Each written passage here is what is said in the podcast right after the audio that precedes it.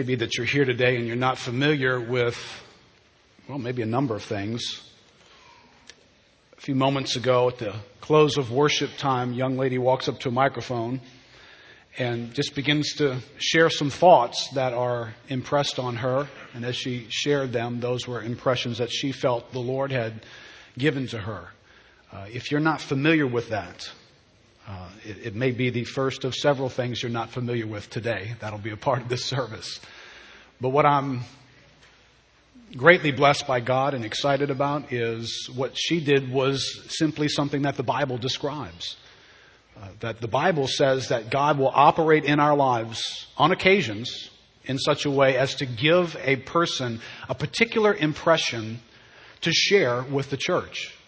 And, you know, in biblical language, they call that a prophetic word, a word that has prophetic elements to it. It's God wanting to say something in particular to His church at a particular time.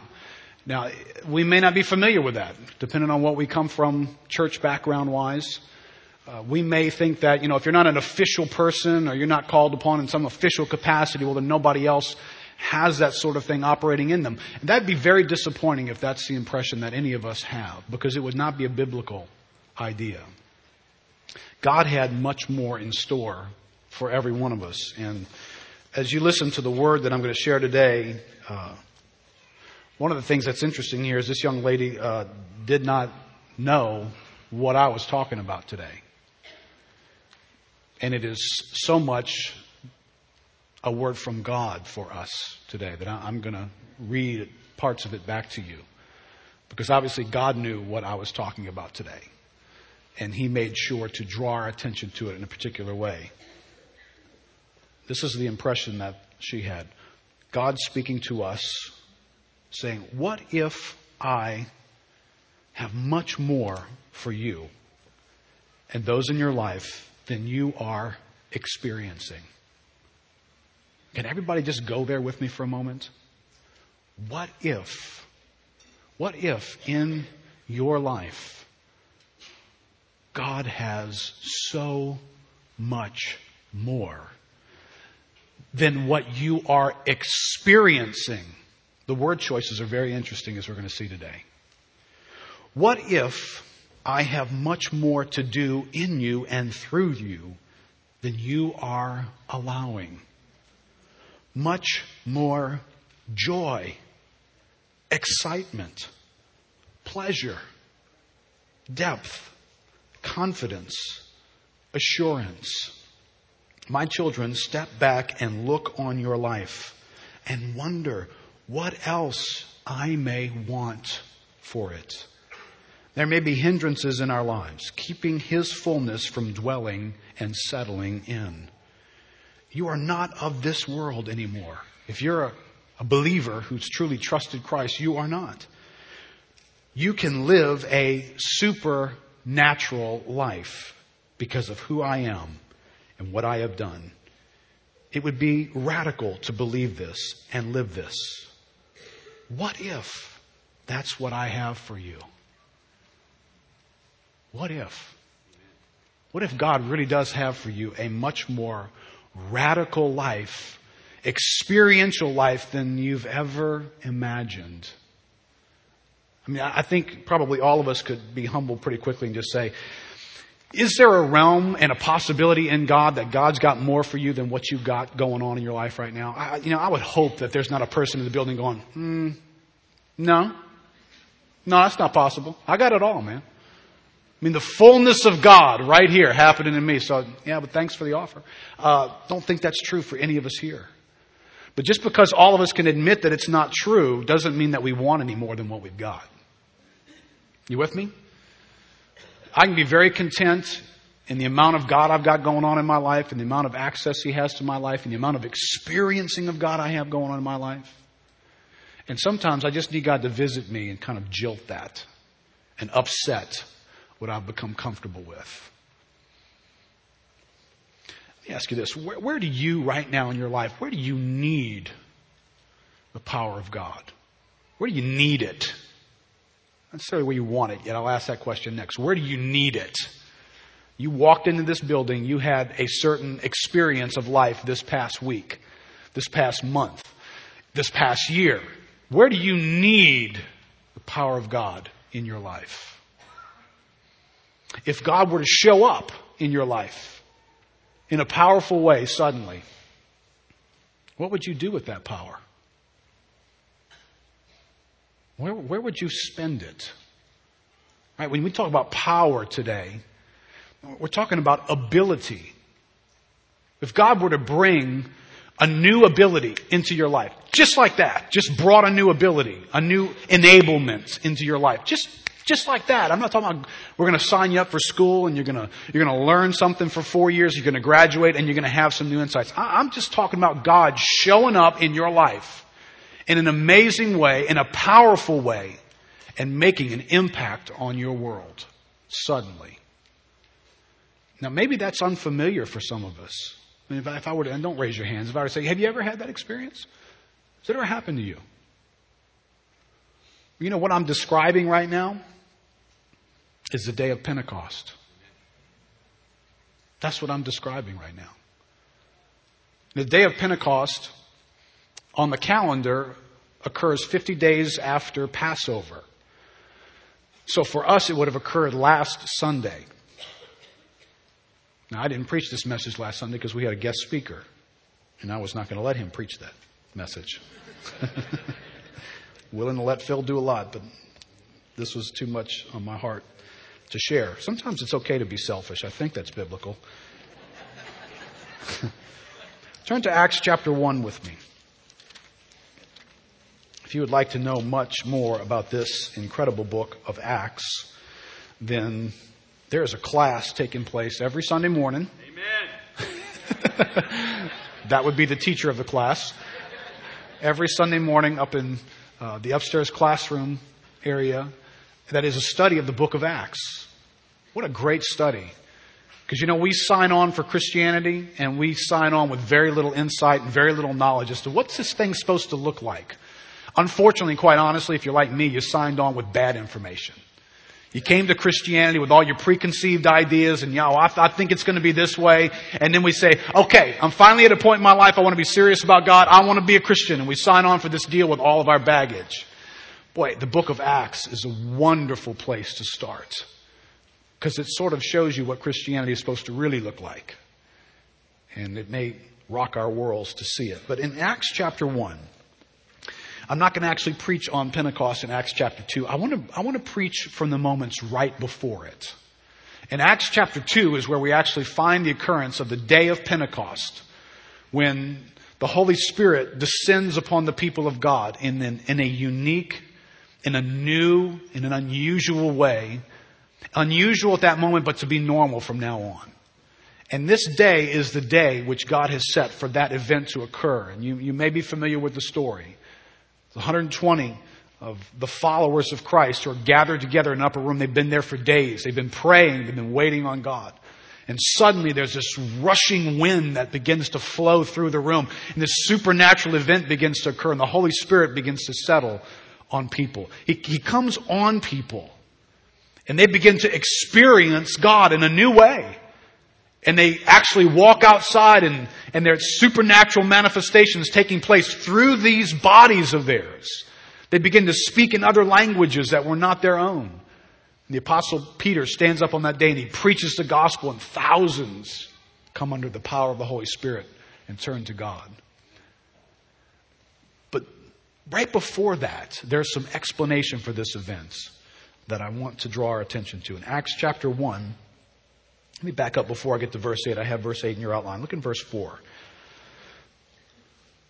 It says, While staying with them, he, speaking of Jesus, ordered them not to depart from Jerusalem, but to wait for the promise of the Father, which he said, You heard from me. For John baptized with water, but you will be baptized with the Holy Spirit not many days from now. So when they had come together, they asked him, Lord, will you at this time restore the kingdom to Israel? He said to them, It is not for you to know times or seasons that the Father has fixed by his own authority. And then Jesus takes him back on track. But you will receive power when the Holy Spirit has come upon you, and you will be my witnesses in Jerusalem and in all Judea and Samaria and to the end of the earth. Now, Jesus is referring not many days from now to the day of Pentecost, when finally all that's been said is going to occur. What's been leading up to this moment is going to occur. And I just want to make three points out of this passage today. I want to pick on the word shall. This is going to happen. On the element of receiving it and on the power that accompanies. Let's, let's start with the word shall. You shall receive power. You will have this. This is going to happen.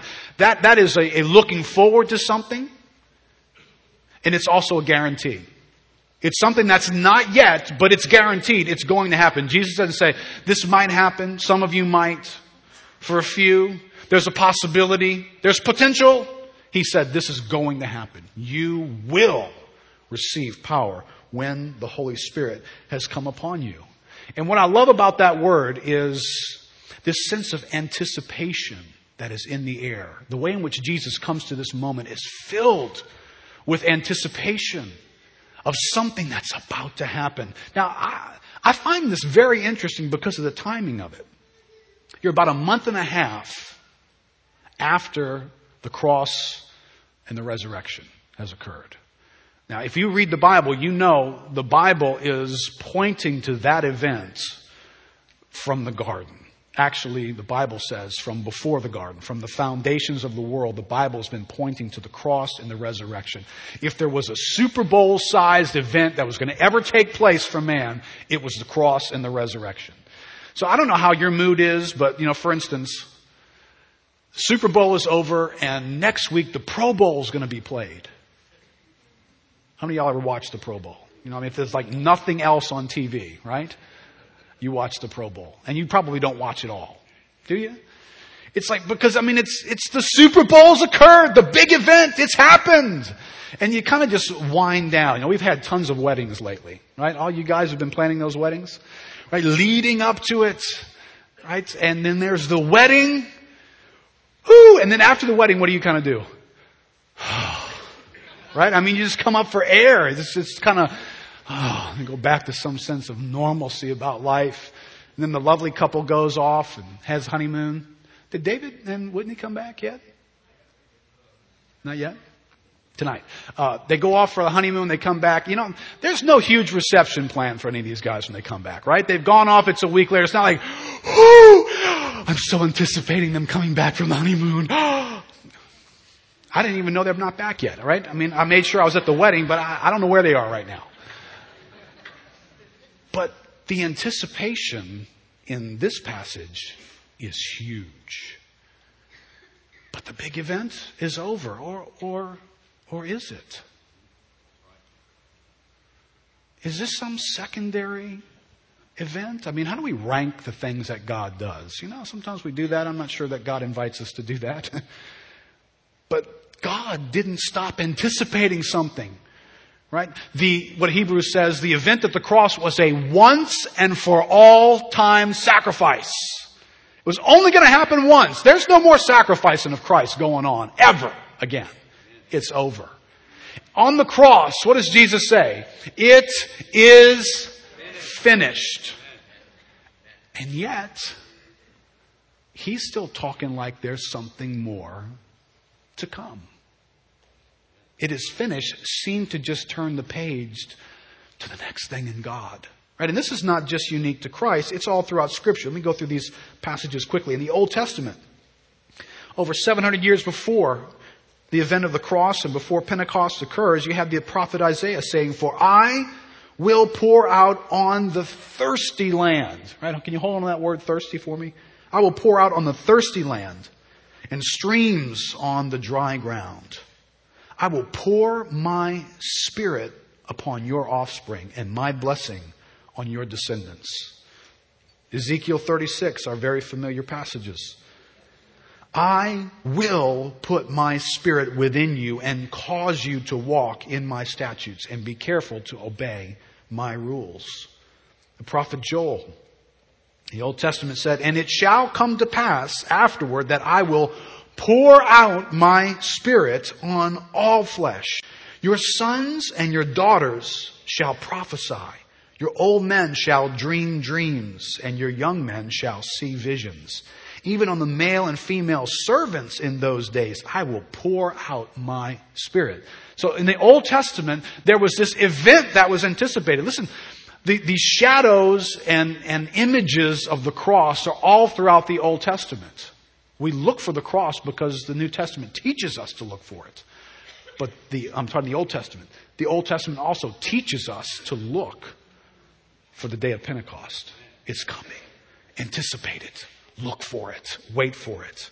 In the New Testament, we get insights as well, most of them from Jesus before the event. John 7, verse 37. On the last day of the feast, the great day, Jesus stood up and cried out, If anyone thirsts, right? You got thirsty land, and you got thirsty people. Let him come to me and drink. Whoever believes in me, as the scripture has said, out of his heart shall flow rivers of living water. Now, this he said about the Spirit, whom those who believed in him were to receive, were to receive. For as yet, the Spirit had not been given because Jesus was not yet glorified.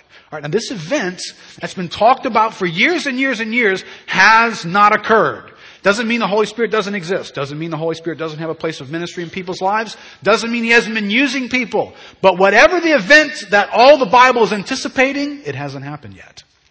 In John 7, it's awaiting something that Christ is going to do in order for it to become possible. John 14, Jesus says, If you love me, you will keep my commandments, and I will ask the Father, and he will give you another helper to be with you forever. He will give you, right? You don't have him yet. He will give you. This is the last night that Jesus is with his disciples in John 14. Even the Spirit of truth, whom the world cannot receive, because it neither sees him nor knows him. You know him, for he dwells with you and he will be in you. Right? You get that? He dwells with you, but something's going to occur where that's going to change. Jesus was anticipating an event to where the Spirit who was dwelling with them, remember they went out and did miracles, they cast out demons, they were healing the sick. And Jesus said, Oh, you, you know something of the Spirit. He's been with you, but He will be. Something's gonna happen and He will be in you. Something's gonna change. Later in that chapter, J- Jesus says, But the Helper, the Holy Spirit, whom the Father will send in my name, he will teach you all things and bring to your remembrance all that I have said to you. Look at that last, one more passage, that last one in John 16, verse 13. When the Spirit of truth comes, when He comes, do you, do you sense the anticipation here? I mean, Jesus over and over. I mean, how many times does Jesus need to talk about the Holy Spirit? This is in one night, except for the John 7 passages. In one night, your last night with Jesus, and over and over and over again, He's wanting to make sure, don't miss this. This is coming. This is, this is part of the reason why I'm going. Remember, it's better for me not to be with you any longer. Verse 16, uh, verse 13 of John 16. When the Spirit of truth comes, He will guide you into all the truth. Now, this is, this is very important for them because they're about to go through a severe scratching of heads moment. They have followed, they have believed in the Son of God, and He's about to be crucified right before them. And so all that they understood about the kingdom is about to get a shock wave sent through it. And they're going to be scratching their heads, and they're not going to get a bunch of this. Jesus says, until the Holy Spirit comes. And then he's going to lead you into all the truth. You're, you know, you're going to get some enablement. You're going to get some power to help you get all that I've been telling you. For he will not speak on his own authority, but whatever he hears, he will speak, and he will declare to you the things that are to come. Right, look, look at those first two passages underneath that, the next section on power. Jesus anticipating in Luke 24, verse 49, and behold, I am sending the promise of my Father upon you. This is, this is after, after the cross and the resurrection has occurred. After And he meets up with his disciples and he says this to them I am sending the promise of my Father upon you, but stay in the city until you are clothed with power from on high. And then again, it's recorded in Acts 1, what we just read, verse 8. But you will receive power when the Holy Spirit has come upon you, and you will be my witnesses. Now, all this anticipation and then this clarifying comment what's going to happen, Jesus? What is this all about? Now, it's about a number of things, but what gets highlighted here is it's about power. This event that the Bible was looking forward to is about power. Now, I want to draw our attention to something here. I want to, I want to comment on the obvious, maybe not so obvious to us, immediate deficiency of power for them. Because if there's coming this day where not only is there a future event that's awaiting and it's going to be coming, and it's full of power, what does it say about the level of power you got right now? What does it say when Jesus tells his disciples, wait, I know you're anxious. I'm back from the dead. Maybe you're chomping at the bit, quite honestly. I'm not sure they were all that chomping at the bit at this moment. They were needing power to become chomping at the bit. They, they, were, they were still confused. They were still reeling a bit. But Jesus makes clear there's coming an event of great power that you, listen to me, you don't have right now. You are in a deficiency of power right now. You who have spent three years with Christ, who have had front row seats to the ministry that he had, who learned at the feet of the Master, who personally saw Christ teach and minister truth into people's lives. And he turns and he tells them, You're deficient right now. And this is all in the context of mission.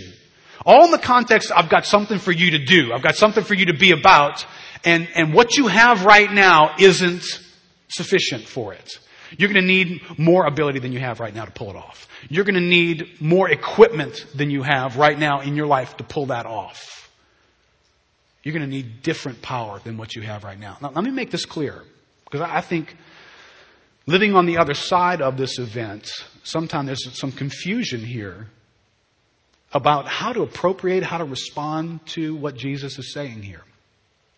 Now, is he saying here that you have got no power right now?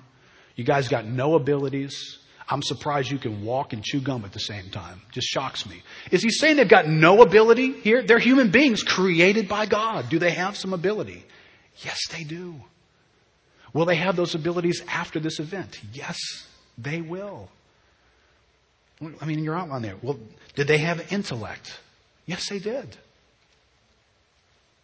Human beings have intellectual abilities, abilities, power, power to think through things, right? We have scientists that have discovered things. We have doctors that explore the human body and come up with ideas about how to fix those things. We have inventors that give us all kinds of tools and, and computers and that there's intellectual ability. We, we have education, right? I mean, the old adage in this world is knowledge is power.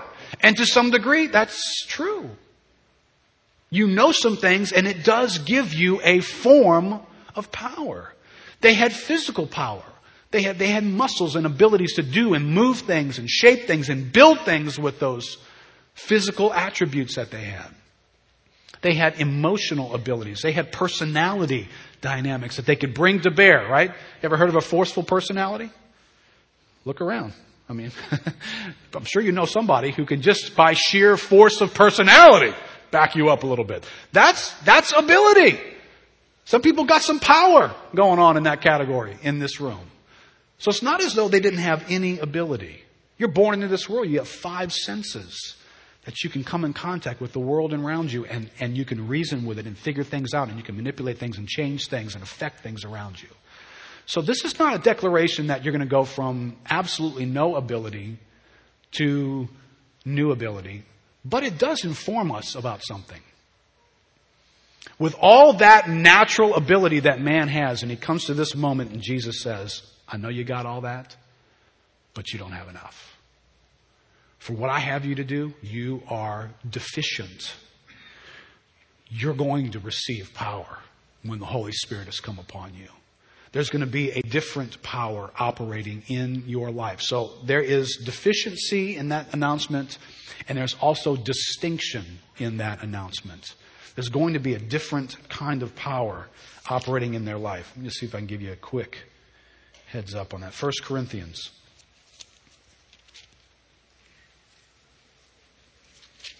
Chapter 2. Says after the church has been ministering in the power of the Holy Spirit, and Paul gives some explanation to this distinction that there's a different power. It's not just human know-how. It's not just the natural talent that I came into this world with. It's not me just deciding with all my might, I'm going to be this kind of a Christian. I'm going to live differently. In verse 1, he says, Paul telling the church in Corinth, and I, when I came to you, brothers, did not come proclaiming to you the testimony of God with lofty speech or wisdom. Listen, um, you don't need Pentecost to speak. Have a conversation. Hold a debate. Corner somebody with your reasonings. You don't need Pentecost to do that. Pentecost might be a part of that in your life, but you don't have to have Pentecost to do that. For I decided to know nothing among you except Jesus Christ and Him crucified. Now you do need Pentecost to really know Christ. And I was with you in weakness and in fear and much trembling, and my speech and my message were not in plausible words of wisdom, but in demonstration of the Spirit and of power. That your faith might not rest in the wisdom of men, but in the power of God. Look at verse 6. Yet among the mature, we do impart wisdom, although it is not a wisdom of this age or the rulers of this age who are doomed to pass away. But we impart a secret and hidden wisdom of God, which God decreed before the ages for our glory. None of the rulers of this age understood this. Not because they were stupid, not because they didn't have any intellect, but because they couldn't see it, because there's a different kind of power besides the ability to know math and science required, and they didn't have it. For if they had, they would not have crucified the Lord of glory. They'd have known this is God in the flesh, and we're putting him on the cross and killing him. So, of all their smarts, they didn't have the smarts to see that. But as it is written, what no eye has seen, nor ear heard, nor the heart of man imagined, what God has prepared for those who love him. These things God has revealed to us through the Spirit.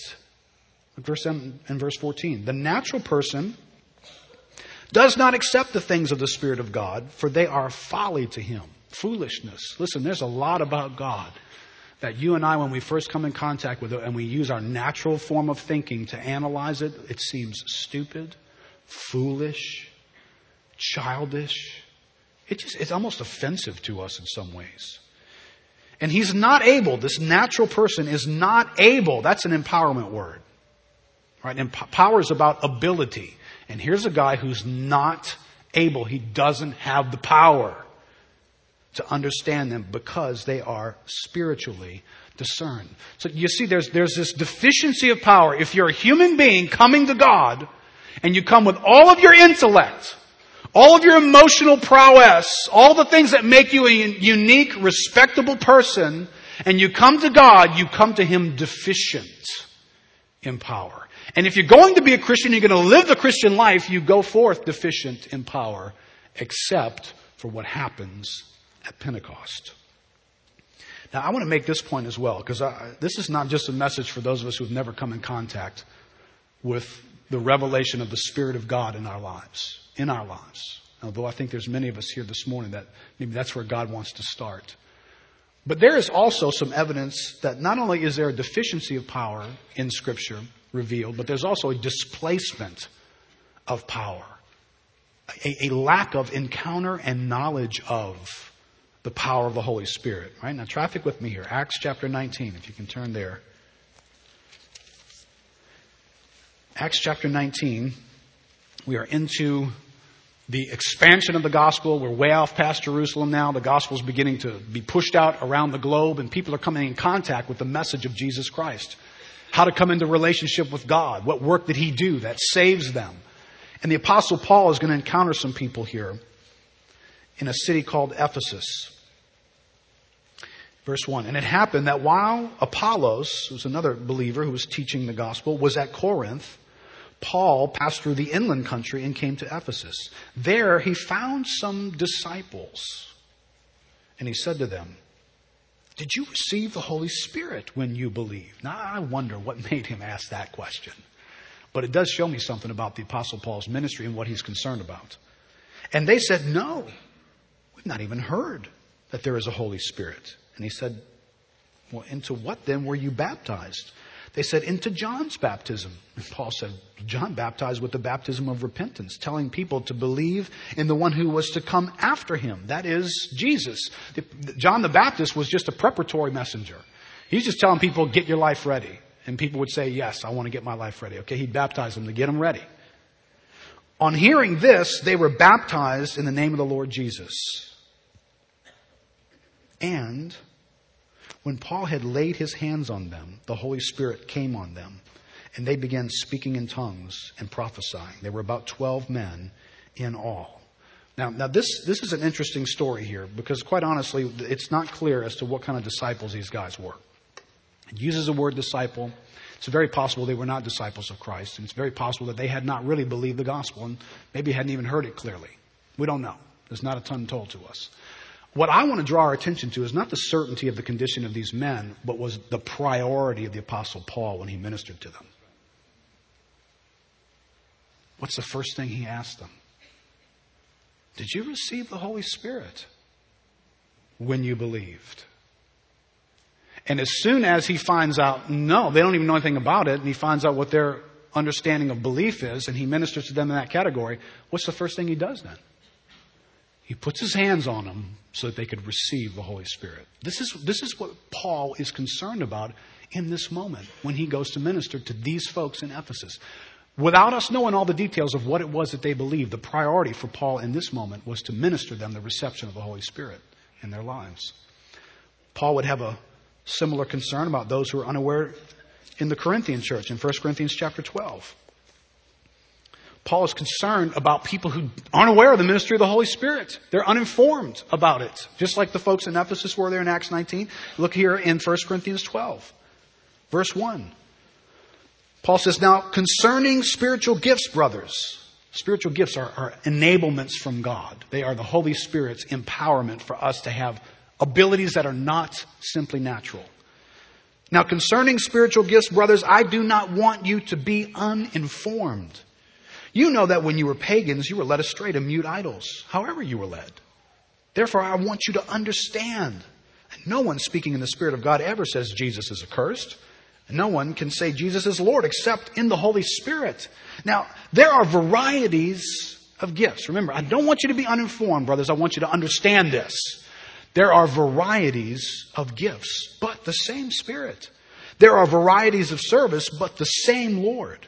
And there are varieties of activities, but it is the same God who empowers, right? Empowers, enables, gives power to, to them all in everyone. To each is given the manifestation of the Spirit for the common good. Now stop, stop, right there. I have heard that verse so abused. To each has been given the manifestation of the Spirit for the common good. Will you see there, Keith? Everybody has the Spirit. Uh, that's not what Paul's concerned about in this passage. He is yet still concerned that even though in the books of heaven something is true about you, you don't know anything about it. That's what he's concerned about right there. Listen, functional unbelief is a huge issue for the church in all categories. Oh, we all technically say we believe certain things, don't we? I mean, if I were to say right now, you know, do you believe this? Yes. Do you believe this? We, we, we would confess orthodoxy. Do you believe that you have the Holy Spirit? Yes. Paul is not concerned whether you technically agree that you have the Holy Spirit. He's concerned as to whether you're ignorant and uninformed about how He operates in you. I would not have you uninformed, brothers. And he immediately goes into an explanation that God is working in a variety of ways in each one of you with empowered gifts so that you might minister in power. That's what Pentecost was about. It was a day to receive power for ministry. This is what power looks like. At least one category of it. I don't believe this is all categories of it, but this is a category of it. He gives a manifestation of the Spirit for the common good, and he, he begins to elucidate that. For to one is given through the Spirit the utterance of wisdom, to another the utterance of knowledge, according to the same Spirit, to another faith by the same Spirit, to another gifts of healing by one Spirit, to another the working of miracles, to another prophecy, to another the ability to distinguish between spirits, to another various kinds of tongues, to another the interpretation of tongues. All these are empowered, is that the word? All these are made able, all these are enabled, all these are empowered by one and the same Spirit. Remember Jesus saying this? You shall receive power when the Holy Spirit comes upon you. See, this is the empowerment of the Spirit. And Paul is greatly concerned. I put two other translations in your outline there. It says, Now concerning spiritual gifts, brethren, I do not want you to be unaware. Now, about the spiritual gifts, the Amplified says these special endowments of supernatural energy. Brethren, I do not want you to be misinformed. Now, read this with me here. This informs us that it is possible to be a Christian and be uninformed, unaware, or misinformed about the power of the Holy Spirit that is supposed to operate in us. Right, can we all have a humble moment right now? No matter how long I've been saved, it is possible to be a Christian and to be uninformed, unaware, or misinformed about the power of the Holy Spirit operating in us. Listen, I can't get more clear than just the one passage we just read from 1 Corinthians 12. When I, am saying I'm looking for the power of the Holy Spirit in us, well, I ought to be looking for 1 Corinthians 12. Where, what else am I looking for? Well, other things that the Bible says are empowerment. Okay, I agree, 100%. There's other things too. I ought to be looking for these too. See, too, too many of us may be coming to Christ, understanding some things about Christianity and about our salvation and our need, and not going on to the categories that Paul was concerned about. I'm concerned that you be uninformed. You just don't know. It's just, I mean, the Holy Spirit is a neglected person in the Trinity, not spoken of. And there's some mystery about the operation of the Holy Spirit that, that makes it difficult to speak about Him in some ways. But yet, the, the Bible's all over the ministry of the Holy Spirit. From the moment Jesus says, it's better for me to go away, the feature part of the Godhead in the rest of the Bible is the Holy Spirit making real all that Christ has done. Otherwise, it stays a mystery to us. Some of us aren't just uninformed, some of us are misinformed. Misinformed about the ministry of the Holy Spirit. We, have been in places where the, the ministry has been, of the Holy Spirit's been, been almost attacked and spoken of antagonistically and hostile postures have been taken. Uh, listen, truly not aimed at what the Bible presents about the ministry of the Holy Spirit, but about the abuses that have been happening when men and women handle it. Listen, I mean, that's, it's unfortunate that there are abuses, but you do realize there's abuses in everything the Bible has said.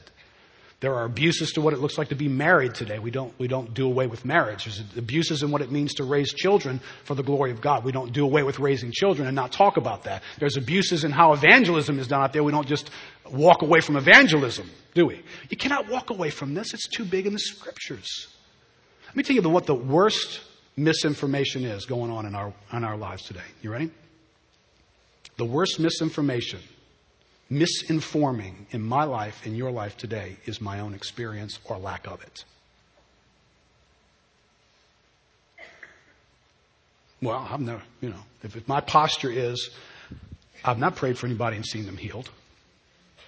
It's not happened in my life. I haven't raised anybody from the dead. I haven't cast out any demons. I haven't spoken in tongues. I haven't prophesied. And almost as though because that's been my experience, then we impose our experience on this topic and say, well, I guess that doesn't happen. I guess it's not supposed to happen. Well, maybe it happens to somebody else, but not me. And so we stop anticipating. This is a rich environment for anticipation. The day of Pentecost informs us if there's a power from God that each of us are to anticipate and pursue and desire. And even if you've been saved a long time, there's some, there's some challenge in not displacing it. 1 Timothy 4.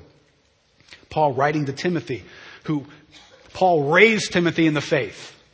This is a solid disciple right here. This guy is on solid ground, and the Apostle Paul still feels it necessary to tell him Timothy, do not neglect the gift you have, which was given you by prophecy when the council of elders laid their hands on you. That, that seems to be a sudden occurrence, a moment in time for Timothy. Practice these things. Devote yourself to them so that all may see your progress. New American Standard says, take pains with these things. With what things? With the operation of the Spirit's gifting in you. Take pains with it, Timothy. Be absorbed in it so that your progress will be evident to all. Grow, move along, gain progress in how the Spirit operates in you. Paul obviously felt strongly about this. He had to tell Timothy this twice. In his next letter, he says, For this reason I remind you to fan into flame the gift of God which is in you through the laying on of my hands. For God gave us a spirit not of fear, but of power and love and self control. Timothy, Timothy, don't let the ministry of the Holy Spirit just begin to burn down to where it's just embers. Timothy, fan it into flame. Do something in your life to fan back into flame that which was once a burning, roaring fire in your life. Don't just let it smolder down to where there's, there's a little warmth. There's a little warmth there. Yeah. You know, I believe in the Holy Spirit. There's a little warmth there. No, Timothy, fan it into flame. Look in your outline. It says, This informs us that someone who has been a Christian for many years can displace and neglect the power of the Holy Spirit. And that puts a lot of us on the hook, doesn't it? I mean, honestly, doesn't it? This great anticipated day, you're going to receive power. Not just you, not just you, the 12 who are these special agents. No, there was 120 in the room that day. It wasn't just the 12. It was 120 in the room that day that received power from God. And then that power went out like a shock wave and everybody else began to experience it as well that shockwave should be rolling into New Orleans and Metairie and wherever it is that you live and make your life. Because we live in the day that Joel saw, this day where God would pour out his spirit upon us. We live in the continuation of Pentecost. Pentecost wasn't a day, ooh, I missed it. No, it was the inauguration of a day. It was the beginning of a season that would culminate with the return of Christ. So it should be something you and I are seeking, pursuing, and aware of. Now, this power, as I said earlier, it's necessary. It's not a negotiable. The things that you and I are called to do and live in our lives are not possible with natural intellect, personality, five senses. It doesn't mean that we throw our brains out the window, but it does mean our intellect needs to be under the persuasion and influence of supernatural insight by the Holy Spirit.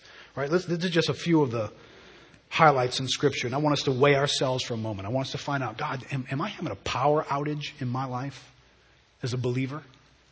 Do am I needing some fresh empowerment in my life?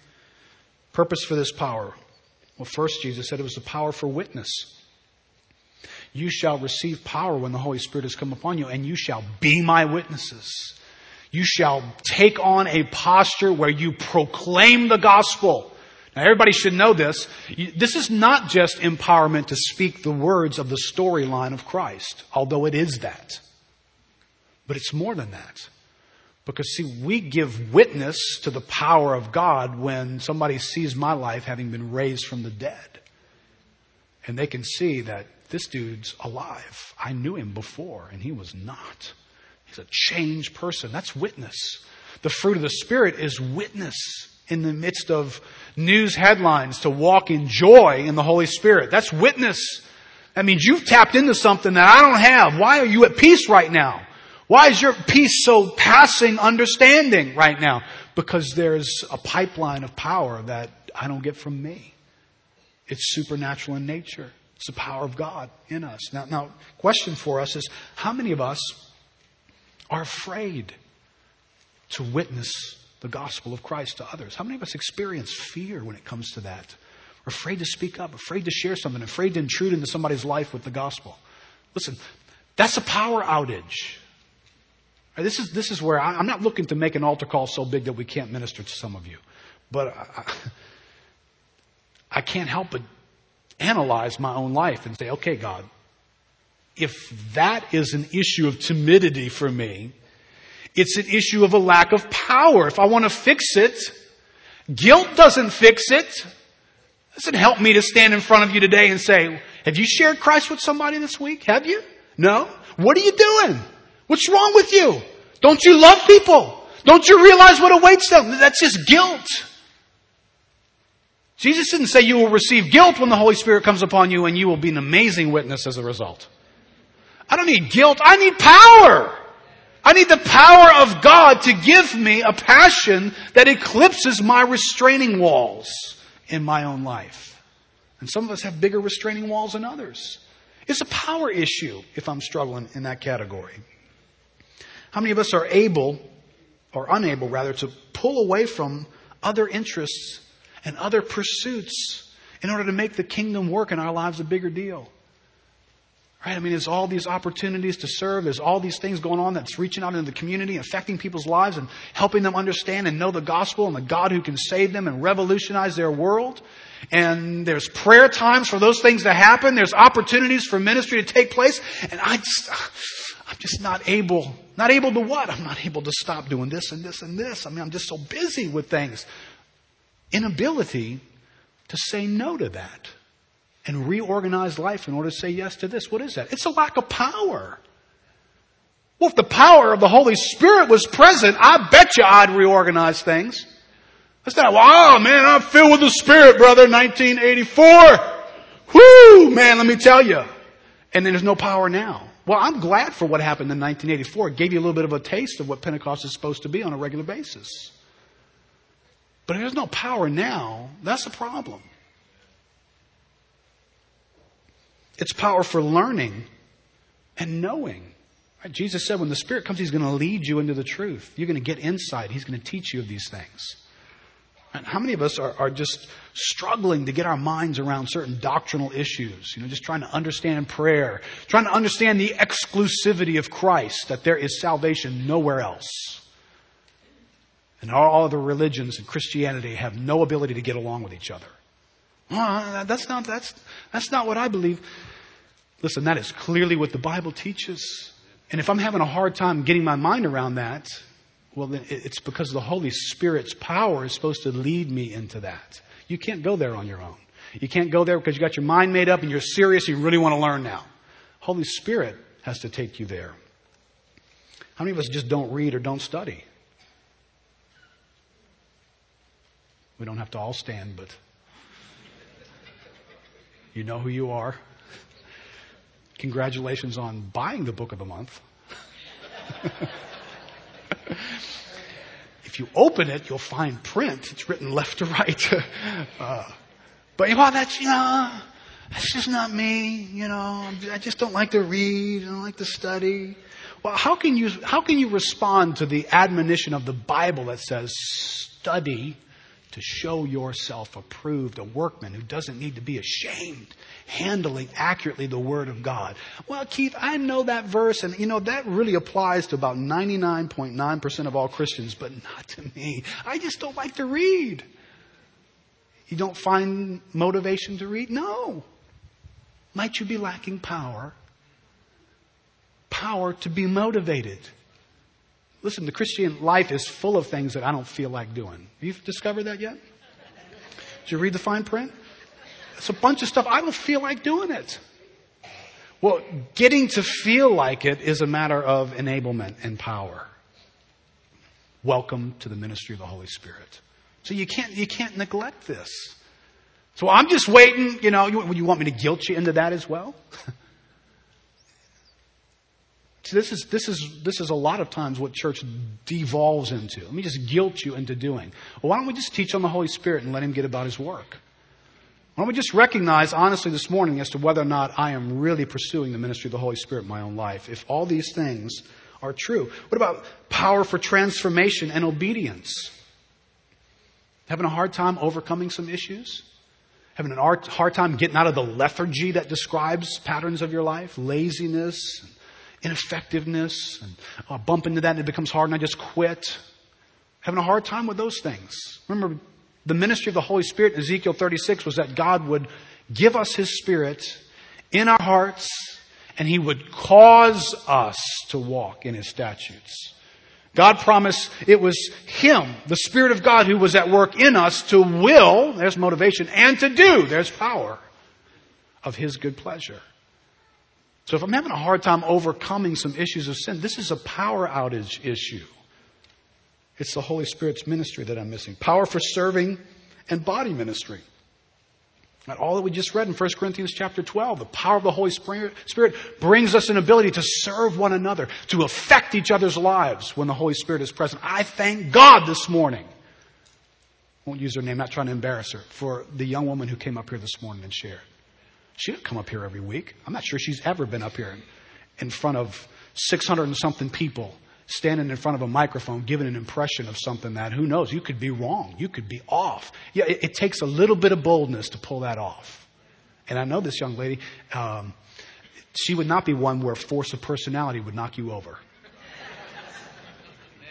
So what happened this morning was the power of the holy spirit that said, you know, all those things might be true, but I feel compelled by God and I'm going to share that. I thank God for it. Now, let me, close with some thoughts on receiving. You shall receive power. We've talked about shall and we've talked about power. What about receiving? Let me just look through these elements here just real quickly. Acts chapter 2 was a setting to receive. Now I want to say this. Jesus didn't say, hey guys, go wherever you want to go and do whatever you want to do, and the power of the Holy Spirit is going to fall on you. He said, you go right here and you wait right there. And that's where it's going to happen. And that tells me something. You best get where God's doing if you want to receive. Well, can't God just meet us anywhere? Well, He certainly can. And He may, for many of us, find a different way. But for these guys, there was instruction there. You stand right here and you wait. And he made them wait for quite a while, as a matter of fact. I think that waiting had something to do with the faith that was going to be in their hearts to give them the ability to receive what he was about to do.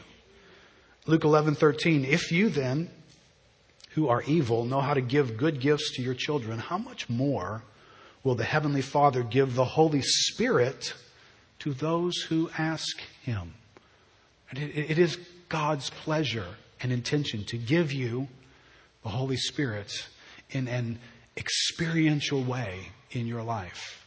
Now, interesting, this passage is the passage that comes after the asking and seeking and knocking passage, where you have the reluctant response that we talked about a few weeks ago. There's reluctance here. Well, then you ask and you keep asking and you knock and you keep knocking and you will receive. So this is not just, well, you know, I asked once. Once on your way to a hundred if you have to. But you keep asking. And God will, what God will give. John 7 verse 37. On the last day of the feast, the great day, Jesus stood up and cried out, if, if, if anyone thirsts, let him come and drink. If anyone thirsts. Do you, do you have a desire in you? You know what thirst is like, right? Go out and sweat, cut your grass, and stay outside all day long and see what you're after. There's, an, there's a desire in you. You are all business. You are all over that thing. Is, is that how I feel about the Holy Spirit? Because I'm very convinced that if I'm casual about the Spirit, I'm not in a posture to receive. Because the pouring out is upon dry ground. The pouring out is upon those who are thirsty. Am I thirsty? Do I really want? To receive from God. 1 Timothy, several other passages highlight how, how we are able to receive in some settings. Do not neglect the spiritual gift within you, which was bestowed on you through prophetic utterance with the laying on of hands by the presbytery. Acts 8 describes another event. He says, Now when the apostles at Jerusalem heard that Samaria had received the word of God, they sent to them Peter and John, who came down and prayed for them that they might receive the Holy Spirit. For he had not yet fallen on any of them, but they had only been baptized into the name of the Lord Jesus. Now you got a real mouthful right there for those of you who want to play with your theology. Then they laid their hands on them and they received the Holy Spirit. Acts 19, again, Paul had laid his hands on them and the Holy Spirit came on them. So there are incidences, numerous in the Bible, where receiving is often through the laying on of hands. Now, what we're going to do the remainder of our time, the worship team would come back up, is, is we're going to seek to be a people postured to receive. Right? Jesus didn't say on the day of Pentecost, and you shall learn about the Holy Spirit. What you just did was learn about the Holy Spirit. He said, You shall receive power when the Holy Spirit comes upon you. See, there is an element here where God wants us to receive. To receive. Now, if you're having a power outage in your life and you're struggling in areas and there's no fruitful ministry, this is an issue of power in the Holy Spirit. Let me go back to our word. What if, God would say, what if I have much more for you and those in your life than you are experiencing? Do you believe He does? Not just possibility, but do you believe that God really does have much, much more for you? Let's stand up together.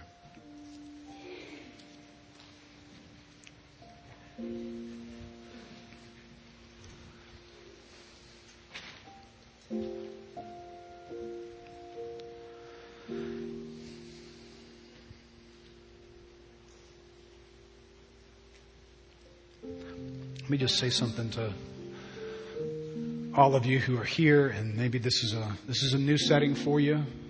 I, I, I intentionally overloaded you with Bible verses because none of what I'm talking about is in the franchise of Lakeview Christian Center. None of what was described just now is originated in the Keith the televangelist with some ideas. This is just the Bible. And if Christianity for you has been anything less than this, then you really haven't quite experienced it yet. Jesus anticipated so much more. Oh, please don't settle for less. When the Son of God shed his blood and had finished his work, he looked from the cross to the day of Pentecost and he gathered his people and he said, Wait for this. Oh, you don't want to miss this. That's what he's saying to you today, too. It's not enough for us to be here and say, well, sure, I believe in Jesus Christ. I believe in the cross. Have you received the Holy Spirit as the Bible describes the ministry of the Holy Spirit in your life? If not, when do you want more? Now listen, you know, well, this, this isn't the way I do church where I come from. What you gonna do now, dude? I'm going to tell you exactly what we're going to do right now. I'm going to invite everybody who's here who wants to have someone lay their hands on them and pray for them to be empowered by the Holy Spirit in their life. We're just going to, isn't that what the Bible just said? Right? Didn't the Bible just say this? Right? This is, if this is foreign to us, then sadly we're just out of step with the Bible. Don't we just want what God wants? Yeah, I do. So, if you're thirsty, you'll come drink, right?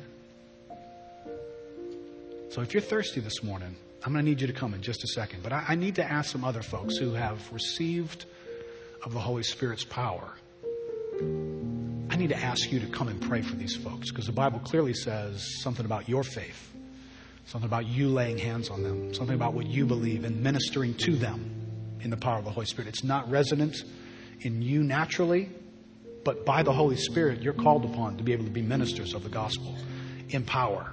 So this doesn't just belong to the guy with the microphone. As a matter of fact, some of the mightiest people in this room are some of the women in here who've been telling me they've been praying for this day, praying for this moment. I want them here. I want you up here laying your hands on people in faith. So I want to ask you to come first and just stretch out across the, the platform here with your back to me and your face to the audience so folks can come up and receive prayer from you.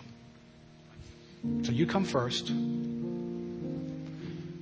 then for all those who will be coming to receive, let me just pray for you, and I'm going to invite you to come in just a second. Lord, Lord, thank you for moments where you have designed for heaven to touch earth. But thank you for that rich day of Pentecost where your Spirit came with power and the world has never been the same. Lord, today that ministry continues and we need, we need the power of your Spirit in our lives. Lord, in this room are some here today who have never tasted of the power of the Holy Spirit. There's some who are like the disciples of John. They've been baptized into repentance. They've been baptized into you need to change your life. You need to be a better person. You need to be religious. I was baptized that way when I was a baby. But Lord, today, for some, they need to come and receive because of what Jesus Christ has done, we sang about earlier, because of His grace and His forgiveness. They need to come with their life open and say, My life is not my own. I give it to you, God. Come, come fill me. Take my life. Take it from this moment on. There's some of you here today. I want, to I want to ask you to to not just take religious information, but there's some of you here today who, who God's calling you into a relationship with Him. That's what, you, that's what you're experiencing right now. And the receiving of the power of the Holy Spirit in your life is receiving the presence of God. And you've not known that before. Today, God is saying, today, I want to start that today in your life. If you've not known the presence of God, I want you to come up. I want you to come up and find some folks here. There's some other folks that are going to come. Come find somebody that you know. If you know somebody, you came with somebody and they're up here praying. You come up and find one of the pastors or there's many folks who lead our small groups that are up here. Come and say, today I, I want the presence of God in my life. I've not known that before. And God will meet you. There's some of you here that fall into Timothy's category and you need to hear the Holy Spirit say, you have neglected. You've neglected the presence of the Holy Spirit in your life. You've lived as though you were uninformed about it. It's foreign to you. You have a power outage going on all around your life. Come this morning. And listen, only come if you're thirsty. Because if you're not really all that interested in this, what a disillusioning moment to convince yourself. I came, nothing happened. Oh, no, no. The pouring out of the Spirit is for the dry ground. It's for the thirsty. It's for those who are saying, I want more. I want more. I want to experience more of God. So as we begin to worship God, all across the auditorium. Just begin to press in with God. Just you talk to God right now. You begin to listen. What's the Holy Spirit saying to you? What's the power like in your life? What's God calling for in your heart right now? What does He want for you? What do you want? You want this? You sense in your own heart, I want that. Well, if you do, don't be afraid. Just come and receive. Come and receive from God. It's, it's the Bible. It's normal. This is what Christianity is. It's receiving from a living Spirit of God in your life. God, I pray right now that all across this room, Lord, you are the one calling into our hearts.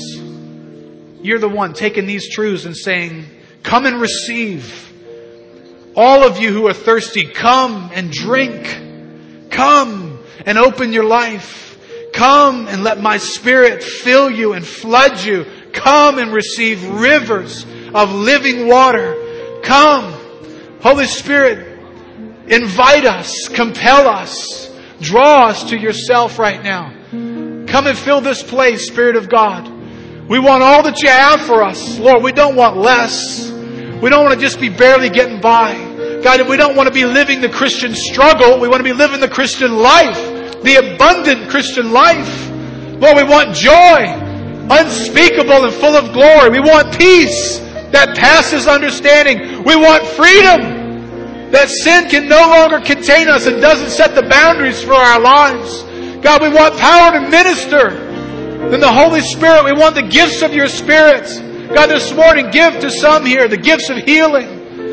and gifts of prophecy, Lord. Thank you for the word that came this morning. Thank you for that gift. It spoke to our hearts, God. God, raise up more that will be just like that, receiving the power of the Holy Spirit. God, give some this morning the gift of speaking in tongues to be able to pray in the Spirit and commune with you in a new, empowered way in their life that they've not yet known, or perhaps that they've neglected for years.